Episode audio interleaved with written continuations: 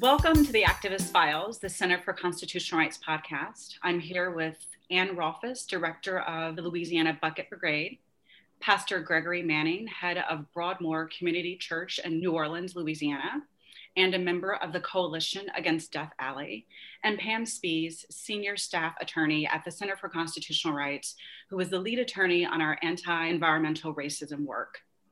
They are joining me to talk about their experiences with being labeled and charged with terrorism for bringing attention to the pollution and environmental racism in Death Alley, formerly known as Cancer Alley, which is an area along the Mississippi River between Baton Rouge and New Orleans and the river parishes of Louisiana, which contains numerous industrial plants.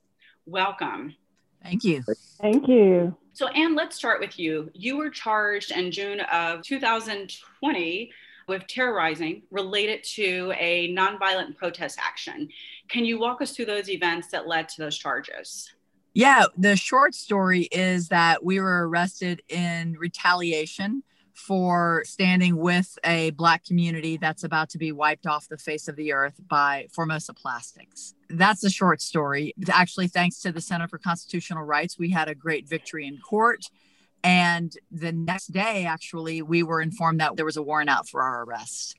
And that was a pretty clear line for me and for my coworker who was also charged. It was pretty obvious that they were angry about losing. And so they tried to have us thrown in the slammer, charged as terrorists.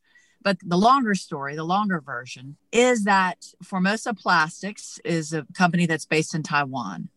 And the state of Louisiana regularly travels around the world to lure companies, not just to our state, but really to the African American communities in our state to build there in a place where they think that they can get away with it, places and communities where they think they can build and not have any pushback from the local population. And of course, in this case, they were dead wrong. There's been a great movement led by Rise St. James and Sharon Lavigne.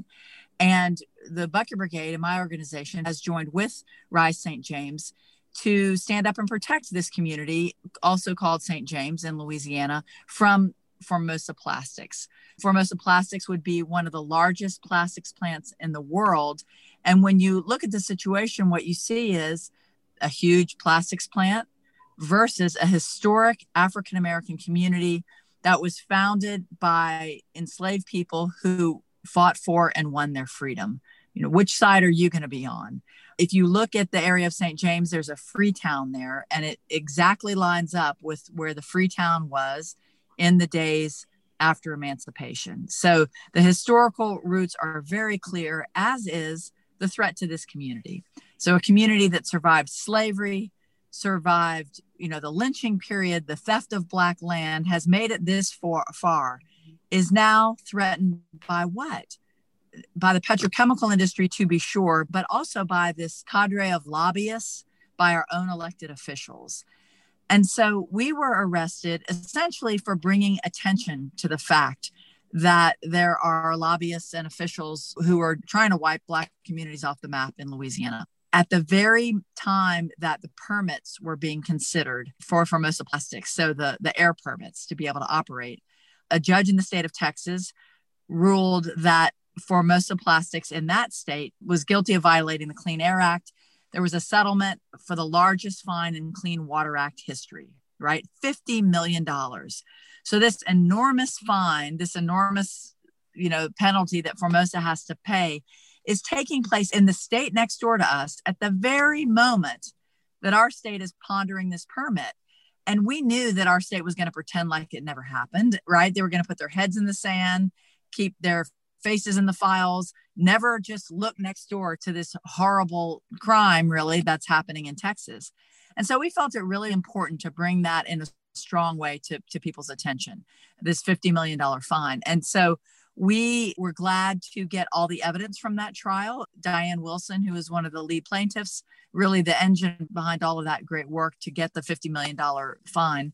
She had gathered plastic pellets called nurdles she gathered plastic pellets, she and her neighbors, for a long period of time that were used as evidence in this trial. So we trucked those plastic pellets here. We brought them to the Louisiana Department of Environmental Quality. And we also brought them to the homes of people we thought should know about this, right? A guy who's a PR flag for industry and has been forever, the head of the Louisiana Oil and Gas Association, and a lobbyist for the Louisiana Chemical Association, as well as a lobbyist with the Louisiana Association of Business and Industry. So we had packages of these plastic pellets, which again, Formosa Plastics has spilled all over Texas, all over the world, really. We brought them to their doorstep with a note says, you know, your this company has spilled these all over Texas. Call our lawyer, but please rethink this facility, right? And that was the so-called crime. That was the action for which we were pegged as terrorists for delivering their own product back to them. Of course, the irony is that they've spilled it all over Texas. You know, who's the terrorist? Were you surprised at the charges? I mean, I'm sure when you were trying to bring attention to the pollution by delivering the nurdles, what were you thinking was going to happen? Did you think it would go as far as it did with the charges? No, we of course had prepared beforehand and done our homework to see what the range of charges might be. And the worst one we could think of was littering, right? I mean, it which and we weren't even littering, but that's how minimal what we did was, right? We again simply delivered their product in a tidy little box back to them. That's incredible that you were really just showing them that you left this all over Texas. It's left it all over the world. It's probably going to be left over Louisiana, but you were charged of terrorism. So to your, yeah. your point, who's the terrorist in this situation? Exactly. Yeah. Exactly. And, and again, you know, of course the charges were really frightening, but right away you think who is who is my legal counsel and the fact that we knew we had the center for constitutional rights behind us made all the difference in being able to face these charges with power right to be able to turn it into a powerful moment for ourselves Thank you. So, Pastor Manning, you were charged in October 2019 with a felony for allegedly inciting a riot. Can you walk our listeners through the events of that day and what happened? Absolutely. And uh, thank you again for having me and, and uh, my dear friends Anne and Pam on podcast. Uh, it's a pleasure. Um, you know, th- those that, that event that day was the culmination of a 13 day march that we had been participating in that went from New Orleans to Baton Rouge. And the reason why we'd done it from New Orleans to Baton Rouge was to draw the connection between the environmental racism that was taking place in New Orleans, as well as all throughout that corridor, all the way up to Baton Rouge with the petrochemical industries in that area.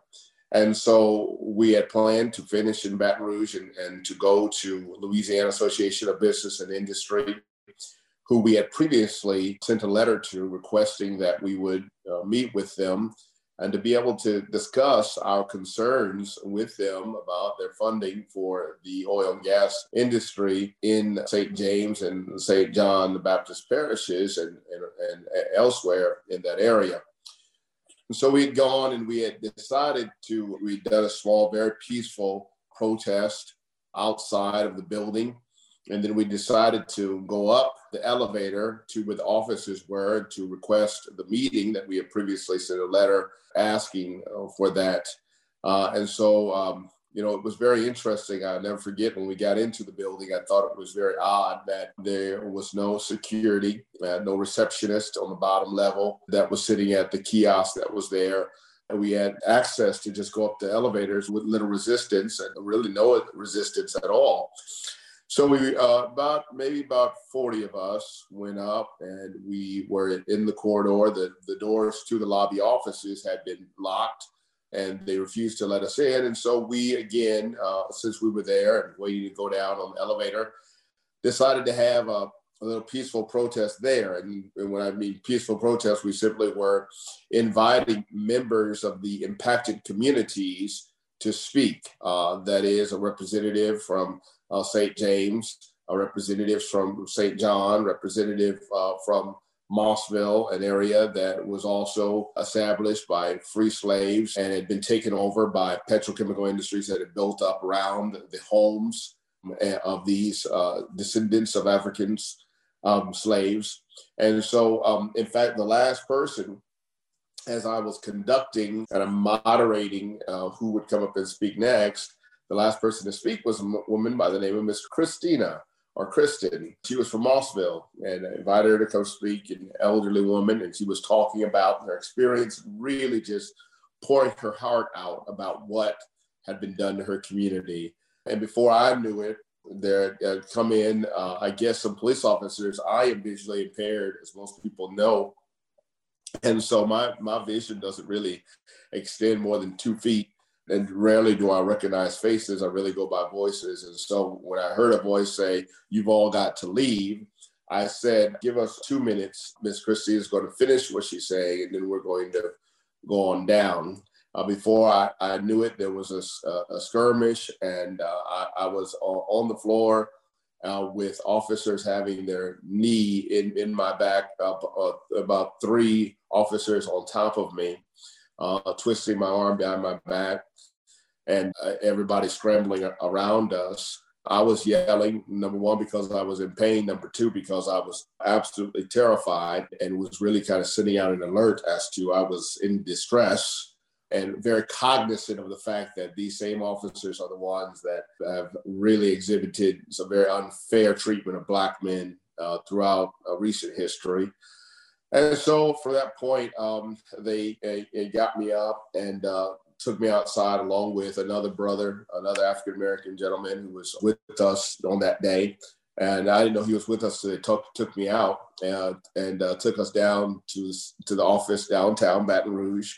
And then I, I, saw him walk in after they brought me in. And that's funny was as we were going to, um, to, to the office, all the streets around had been blocked off. And I thought, well, they must have Hannibal Lecter in a car somewhere or something. But lo and behold, it was me.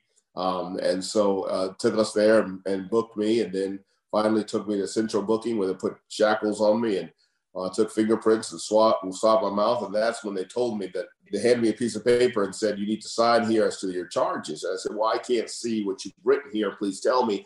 And the officer said, "He said, well, you're being charged with inciting a riot," and he said, resisting arrest and something else, but I said, inciting a riot? And he said, yes. I said, that's absurd. And he said, well, you just got to sign it. So signed it. Uh, they took a swab of my mouth because I was now being charged with a felony. I sat in the lockup for about an hour they took me by van to the East Baton Rouge Parish Prison, where I spent 11 hours. And nobody in there could understand why I was there, why I was there. From the nurse who who t- took an assessment of me to all the officers, and finally I got out about 11 o'clock at night uh, after 11 hours. But yeah, the insane charge, uh, ridiculous charge, I'll say, of inciting riot in that place where we have always been nothing but peaceful. We saw obviously riotous behavior this past week, but that is not what we did or what we aimed to do at all. Wow. What a story. Thank you, Pastor Manning, for sharing that. When you were planning with the other activists, when you all were having meetings trying to figure out, okay, this is what we're going to do, did the thought ever cross your mind that you could be arrested? You know, I think the thought is always that we could be arrested. I think that, you know, we try not to dwell on it, but I think that is always in our minds a possibility. We were posed the question of if I woke up in that, that morning and thought that I was possibly going to go to jail, that was probably far from my mind. But I think, you know, it, the nature of the work is that somewhere in the realm of possibilities. Yeah, we're gonna wrap up with you all giving some maybe some best practices or tips to activists. I don't know if you can avoid if people who are who are activists can avoid being arrested, but I guess it always probably is in the back of your mind with the nature of the work. But just really incredible story. Thank you for sharing that. Pam, let's bring you into the conversation from a legal standpoint. What's the danger in this? I, think it's probably obvious, but I, I want to bring you into this conversation to talk about the legal strategy you took with Anne's case and then just big picture the trends that we're seeing and, and the danger of targeting activists in this space. Yeah, thanks. Thanks for that, Chandra. I think um, you know what what we've seen over the last three years, in particular in Louisiana, and I think even longer than that nationwide, is this escalation and this effort to felonize and further criminalize protest, right? So in, in 2018, Louisiana was one of those states that uh, amended its critical infrastructure law to criminalize protest of pipelines, basically. And that was where you had people who were protesting who, if they were in fact in fact trespassing would have faced a misdemeanor for that type of protest. When this law was enacted, it felonized that. And so then people were looking at, at felonies of up to five years in prison. That's interesting in Louisiana because Louisiana has over 125,000 miles of pipelines and referred to a fight around access to a burial site uh, where people who'd been enslaved on the plantation that once existed where Formosa wants to build there's a pipeline running through that cemetery. That cemetery has already been desecrated because there's a pipeline running through it. And so if people want to go and visit and, and commemorate their ancestors, and, and there's a question as to whether they have permission to be there or not, they could be facing up to five years. So the stakes were already very high. And then in 2019, we saw an upswing in activism. Pastor Manning was describing the Coalition Against Death Alley and the Civil Rights March from New Orleans to Baton Rouge. There were three such marches. Um, folks in the communities and, and, are really are really stepping up and stepping out and and putting up a really fierce resistance to these industries. Um, and so then, of course, you see a peaceful protest outside of the Louisiana Association of Business and Industry office, and Pastor Manning gets gets pretty violently arrested and then charged with, he is the one charged with inciting a riot. And then, of course, in the following year, that was in October of 2019. In December of 2019 is when Bucket Brigade and Rise and others were, were trying to raise awareness about those nurdles, those plastic pellets that Formosa had spilled by the millions into the waterways in Texas and then in December they delivered some of these nicely packaged to to these lobbyists, and then over six months later, in the midst of a heated fight over access to with, with Formosa over access to that cemetery, in the midst of a heated fight over access to with, with Formosa over access to that cemetery for a Juneteenth ceremony is when uh, we find out about the arrest warrant, and Anne and Kate are ultimately arrested at that point, six months later, and charged with terrorizing, which is a 15 year felony, right? So they, they had a 15 year felony hanging over their head. But was what was really incredible about it is that this was such an absurd overcharge. And Anne and Kate were so serious from the get go that this was not going to intimidate them and that they would make this case their own. And so the effort at that point, we moved for, for what's called a preliminary hearing. We issued subpoenas to all the lobbyists. They started this fight. We were going to make them regret it because this was, there was absolutely no basis for not only this charge, but any charge. And ultimately, the DA agreed, couldn't find anything to charge them with. We sat with him. He read through a stack of, we'd already, we already knew that there was nothing he could charge them with, but he found it out for himself because it was very clear he'd gone through any number of laws trying to find something that he could reduce reduce this down to and there was nothing. What was such a privilege was being able to stand with them as as they're staring at this unblinkingly and ready for that fight. The dangerous thing is this escalation and it's matching really fierce activism and advocacy by folks like Pastor Manning and, and people in St. James and in St. John who've had enough. Their communities are, are literally on the verge of extinction by man made causes. And it's very intentional and deliberate and ugly. And uh, folks are standing up to that. I love that people are continuing to stand up and be brave. And Thank you all for sharing your stories. And I know your activism is not going to stop. The people who you work with and your, your communities, their activism will not stop, but also neither will these entities who are trying to chill your work. I mean, Pam, you just talked about the escalation and the intention of the escalation as we close up, do you all have any advice, best practices for activists who are moving forward in the step? Anything that they can do, any steps that they can take to avoid being targeted? You know, I think that's a very good question. And, and you know, as a pastor, um, I would say, you know, we go into this work all the time with, with prayer. We, we, we surround it, we immerse it in prayer. And so I think one thing, you know, always we, we you've got to uh, pray about it, you know, use wisdom and, and, and weigh the risks. As I said before, I think there's always going to be a risk that is involved. But we also have to, have to remember that we are, we are David fighting Goliath and that these industries are very methodical, very strategic, very conniving in the work that they do. Uh, we, we even we had unmarked cars following us. There's always you know people who are watching, who are waiting to try to infiltrate and destroy and and derail the movement. And so be cognizant of that first of all. That there's always going to be there. Uh, and so in the same way they're strategic methodical, just be just as strategic. Have a have a clearly laid out strategy and don't veer from it. Just do what you've already really planned and organized to do uh, and put people in place just like you're playing chess.